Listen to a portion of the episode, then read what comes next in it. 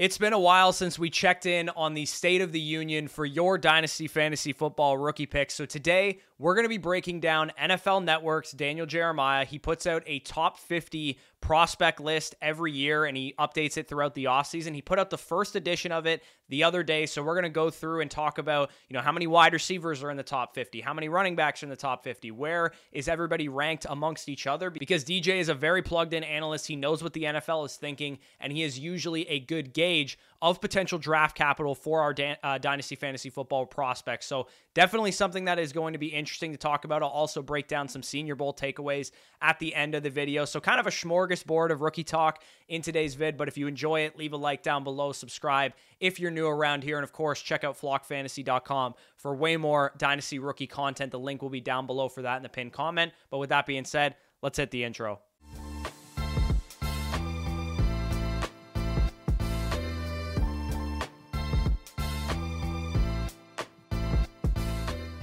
All right, so I'm going to go through DJ's top 50 prospects of 2024. We're going to talk about, you know, the positional rankings that he has and some takeaways, some omissions from the list, as well as some kind of nuggets from the article. And I'll link the article down below if you guys want to check it out. And then at the end of this video, we'll go through the Senior Bowl winners and losers. So, uh, again, DJ is one of the most plugged in analysts that you're ever going to find. He does his research, he watches the film. He's been doing this for like 15, 20 years. He's also worked in the NFL as a scout, so he has a good gauge, A, on player evaluation, and B, on what the NFL is thinking, because he actually has sources inside the league. So, one of the most important inputs to us as dynasty players is NFL draft capital because it can make or break an NFL player's value um, in terms of their leash, in terms of their opportunities to succeed. Of course, we want first round quarterbacks, we want first round wide receivers, second or third round running backs. We don't want day three picks and all that kind of stuff. And of course, this will be an interesting topic of discussion, especially once we get closer to the draft. But this is the top 50 that Daniel Jeremiah has. And you guys can see Caleb Williams, Marvin Harrison Jr., Rome Odunze,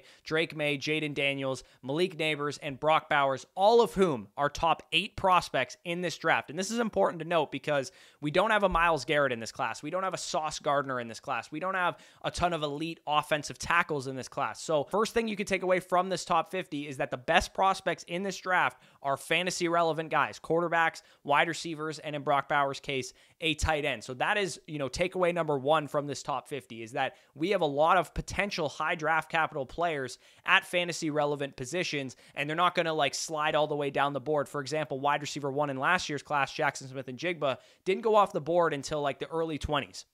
You know, sometimes we see running back one or wide receiver one in the class go off the board way later in the first round. Wide receiver one in this class is going to go off the board probably in the first three to five picks. And wide receiver three to four are going to be off the board in the top 20 as well. So definitely takeaway number one is how good this wide receiver class is, how good this quarterback class is. Three of them in the top five overall prospects as well. You guys can notice as you go down the top 50, we have Brian Thomas Jr. coming in at wide receiver four. I'm a little bit lower on Brian Thomas. I'll talk about that in the interesting nuggets from the article section. Uh, the other quarterbacks as well, interesting to note because if you guys have a bunch of dynasty first round super flex picks, you want to know, and it's good if Bo Nix, JJ McCarthy, or Michael Penix also go in the first round because that increases the value of your pick. If you need a quarterback, that's great. If not, it just pushes better prospects down the board. So that's good to know that he has Bo Nix at 23 as the quarterback four. He has JJ McCarthy at 27 as the quarterback five, and Michael Penix at uh, quarterback six at 40th overall player.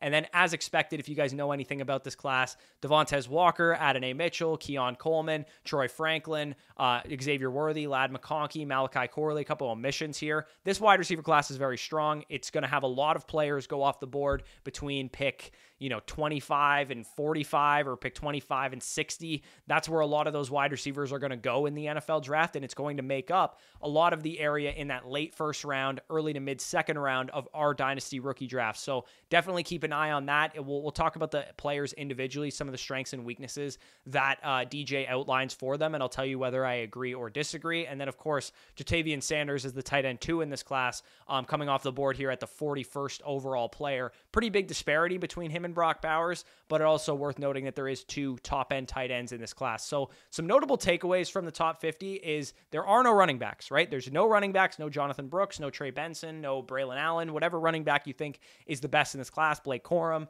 There is no running backs in his top 50. So that is a concern. If you guys are looking for running back talent, you got a late first round pick, hoping to just add a running back and be off to the races, ready to compete next year It's probably not going to happen. You're probably better off trading for a Josh Jacobs, a Saquon Barkley, of whoever, James Cook, Rachaad White. If you're looking for running back talent, you're probably not going to find it at least late in the first round, early in the second round of this year's rookie class. We were expecting, you know, some better prospects to be in this class. A lot of them went back to school. Some of them had down seasons, and that's not really what's taken place. I would imagine the honeypot for running backs, depending on who gets the draft capital and where they actually go, what teams they go to, it's going to be like the early second round will probably be where RB1 comes off the board, and we'll probably see like four or five running backs go off the board from Trey Benson, Blake Corum, Jonathan Brooks, Braylon Allen, you know, whatever running back you think is good in this class, Audric Estime and, you know, Jaylen Wright, those type of guys will probably find their way, the best draft capital and best landing spot versions coming off the board in the early to mid second round. But none of these guys are in Daniel Jeremiah's top 50. And also, as I mentioned, Ja'Lynn Polk, Xavier Legette, not in this top 50 uh, wide receivers that I believe, in my opinion, are better than Devontez Walker and Malachi Corley, who are in this top 50 as well. So those guys probably would be just outside this range, I would imagine, but they were notable admissions for Daniel Jeremiah. So interesting to note um, for the NFL's purposes. And then some interesting nuggets that I read through when I was going through this article and talking about the top 50 that I either agree with for DJ or disagree with. So I'm going to get kind of micro player takey here is uh, Jayden Daniels. Daniel Jeremiah is very high on him, right? He has him at fifth overall. He's his quarterback three in the class. Uh, Mel Kiper actually has him quarterback two in the class.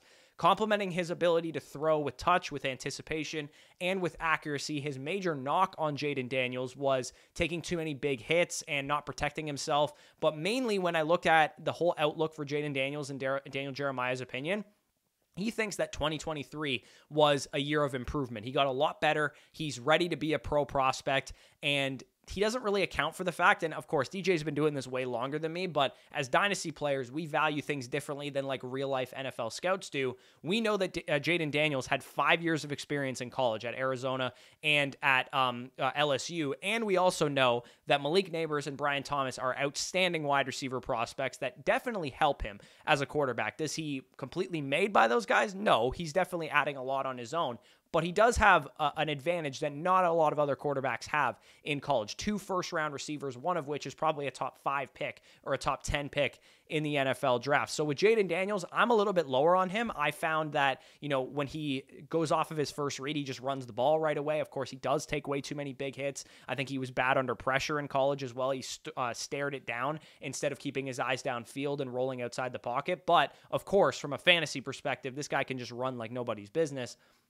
I'm just a little bit concerned about the longevity factor of a guy that's not a very good passer, in my opinion, becoming a franchise quarterback. As we've seen with Justin Fields, you can be an electric runner, a very good fantasy quarterback, and not translate to your team wanting to sign you to a massive contract. And of course, in fantasy, fantasy production matters, but it also matters that you're a starting quarterback for a number of years from a dynasty perspective. And that's the thing I worry about with Jayden Daniels. So me and DJ kind of differ on that. Again, I'm going to go back to the drawing board because he is a lot more qualified than I am to evaluate quarterbacks. He played quarterback in college uh, at Appalachian State. So I'm going to go back to the drawing board and see what he's seeing.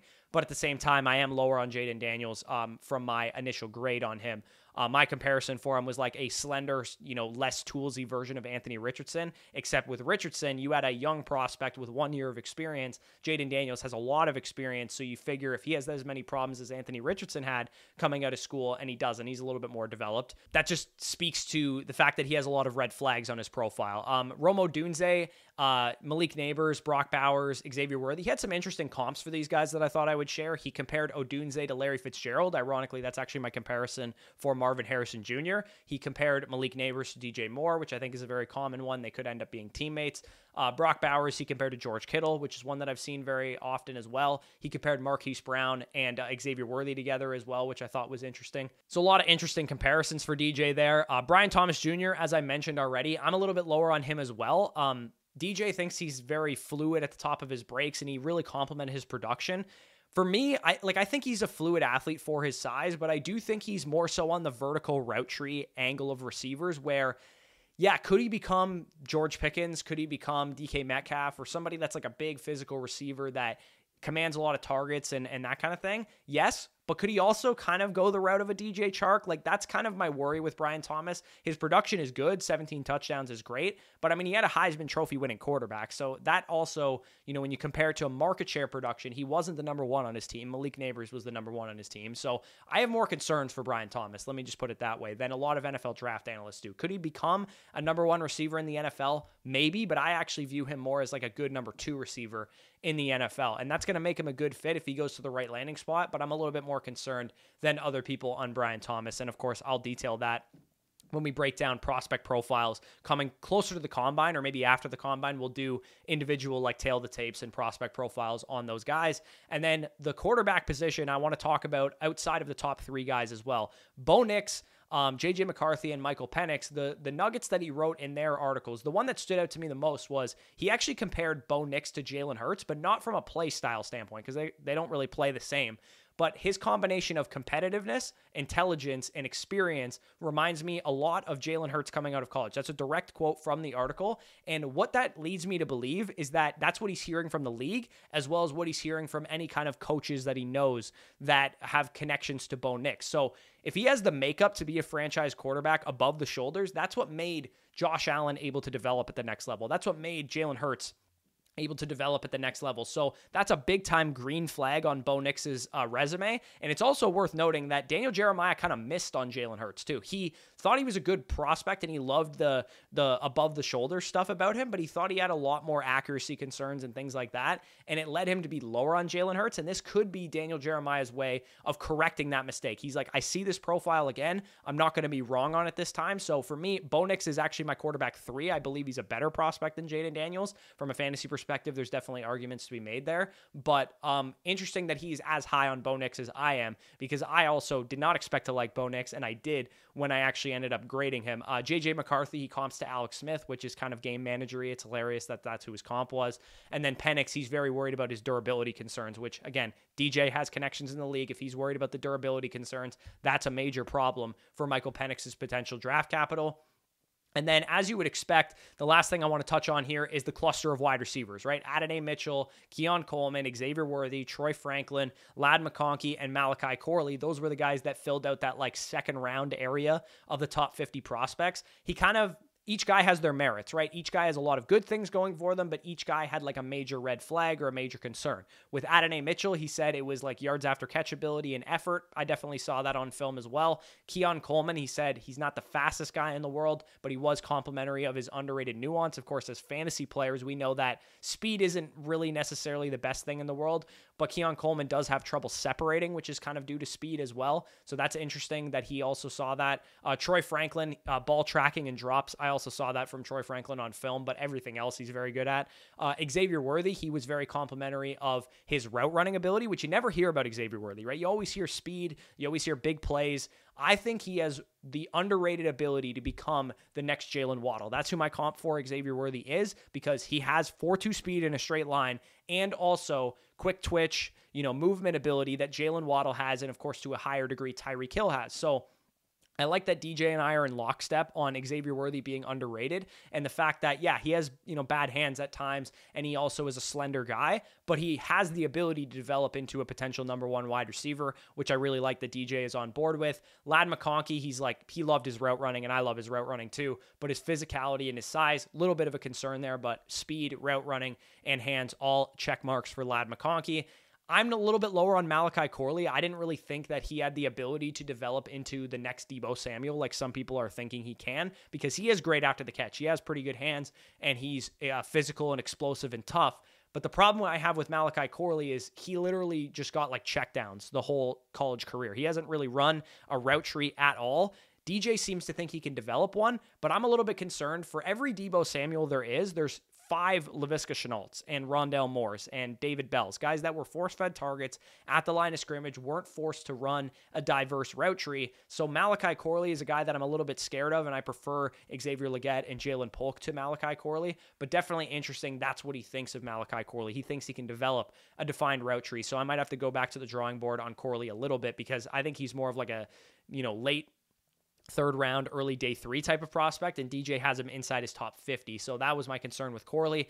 And then uh, moving on to the Senior Bowl, real quick, I'm just going to kind of recap some of the bigger risers and fallers. I wasn't at the Senior Bowl, so I don't really know 100% what went down there. But from the articles I've read, from uh, DJ's opinion, from watching the Senior Bowl game, it looks like the quarterback position had some mixed results. People were expecting Penix, Bo Nix, and Rattler to absolutely light it up at the Senior Bowl. Penix apparently looked really good in practice. Bo Nix started off um, a little bit weaker, but then got better as the week went along. And then Spencer Rattler was actually the MVP of the game, and it sounds like he practiced well as well. Each of these guys kind of had up and down weeks. Bo Nix, uh, his ability to pick up an offense came up in conversation that I heard because he's been with like four different offensive coordinators and five years of college experience. Michael Penix didn't play in the game. I don't know if that was for medical concerns, but that's definitely not good if that's the reason he didn't play.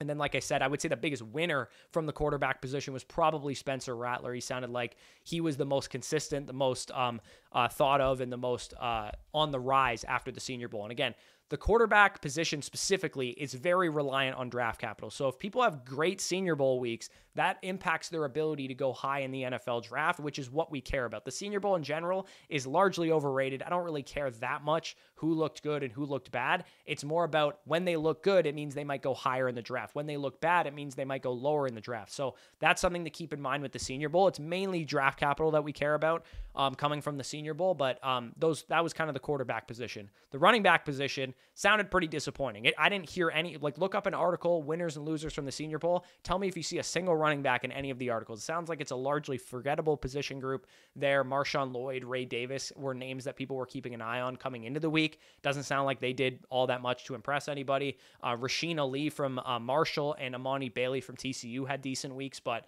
that was pretty much it. Uh, hopefully the underclassmen at the running back position can show something at the combine because um, not really anything has happened at the Senior Bowl with the running back position. So hopefully Jonathan Brooks and um, Blake Corum and all those guys can do something at the combine for that position group. Uh, the wide receiver position is the one that probably has the most takeaways from Senior Bowl week because we actually did have some highly decorated prospects there from Tez Walker to Xavier Legette, Malachi Corley, Ladd McConkey, Roman Wilson. A lot of these guys had mixed results. The losers of this group, it sounds like were Tez Walker because drops, drops, and more drops. I mean, dropped like three passes in the game, let alone in practice. Uh, Daniel Jeremiah, who, like I said in his top 50, had Ted uh, has Tez Walker as his wide receiver five. He's like my wide receiver 13. I don't think he's all that good.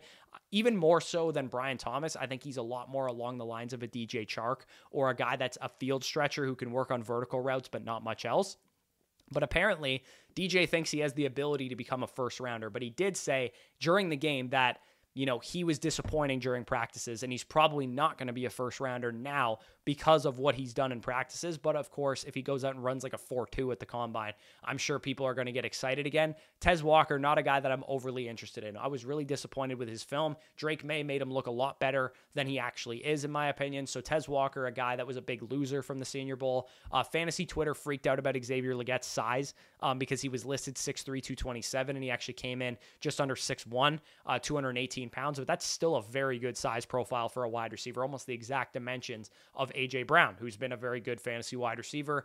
Xavier Legette sounds like he struggled a little bit at the Senior Bowl, but did pick things up as the week went along. So interesting, kind of like a neutral situation for him. I think once we get to the combine, we'll see uh, him go back on the rise again because I'm sure he's going to run fast and jump high and look good in drills and that kind of thing. So Legette, a guy maybe on the fall right now in terms of his overall draft capital. Um, the big winners from the Senior Bowl at the wide receiver position, it sounds like Ladd McConkey lit people up in one on ones and doesn't shock me. He's an outstanding route runner and a good athlete. Roman Wilson also lit people up in drills and practice and one on ones in the game, whatever. He sounds like he had the best week of any wide receiver there. He's probably going to be on the rise. And when you think of these two guys, Ladd McConkey, Roman Wilson, big schools, national champions, that's going to insulate their draft capital a little bit. So if you're worried about these guys sliding in the draft because of their size or whatever, I would say they're probably going to go high simply due to the fact that they're good athletes and they had good production when they were on the field and they played for national champion winning schools. Uh, NFL teams care about that. They played in big time games. And uh, Ladd McConkey and Roman Wilson definitely on the rise. And also, McConkey just being healthy is also a big deal because he dealt with injuries throughout his career. Um, and then a couple other guys that flashed. Malachi Corley, like I said, apparently he looked good in drills. Javon Baker uh, apparently looked decent. And Jamari Thrash from Louisville look decent um, as well. So those were the major takeaways from the Senior Bowl. Tight end class kind of sucks. Um, it sounds like outside of Brock Bowers and JT Sanders, I could care less until the combine, uh, until the draft actually happens because you know, until we know who's a good athlete, who's going high in the NFL draft, and where they're actually going, other than Brock Bowers and JT Sanders, I would be shocked if in a three round rookie draft we see any other tight ends go off the board outside of some guy emerging here after the combine closer to the NFL draft. Theo Johnson from Penn State sounds like had the best week of anybody at the Senior Bowl, but overall a pretty lackluster class to say the least. So if you enjoyed this video, leave a like down below. Subscribe to the channel if you're new around here. This was kind of unorganized, a little bit of a mess of rookie talk, but if you enjoyed it, like I said, please be sure to let me know in the comments down below. Uh, check out Flock Fantasy if you have any other Dynasty rookie content needs. You will find it over there. Superflex rankings, one quarterback rankings, including rookies, by the way, as well as our rookie rankings themselves. They are all live on the site. Our Dynasty trade calculator has rookie picks in it. You can customize it to your league settings. It is the best trade calculator you will ever use. You can get my opinion specifically when you're using the trade calculator. If you go to the expert field, you can uh, do the trade calculator based on our expert rankings, which is me, Mason, Danny, Zach Badake, all the guys that's contents on the site. You can go to our community rankings, which is crowdsourced information, or you can get my opinion specifically. And of course, when you sign up on Flock Fantasy using the promo code FSE, you get seven days for free. You'll get six months for free if you sign up annually. You'll get 30% off of any of the packages. You'll get a free Zoom consultation with myself or with Danny if you sign up annually as well. And additionally, our draft guide is coming out 11 days from now. So if you're interested in all these dynasty rookie takes that I have here, are my write-ups, my player cards, everything, Danny's opinions on these guys will be available in our dynasty rookie draft guide. Our first edition is coming out February 15th. That'll have about 25, 30 players in there to help you get ready for dynasty rookie drafts. We'll continuously update it as the offseason goes along, add more players, add combine information, all that good stuff. So if that interests you, check it out down below in the pin comment, flockfantasy.com slash FSE, as well as in the description of this video. So with that being said, peace out, and we'll talk to you soon.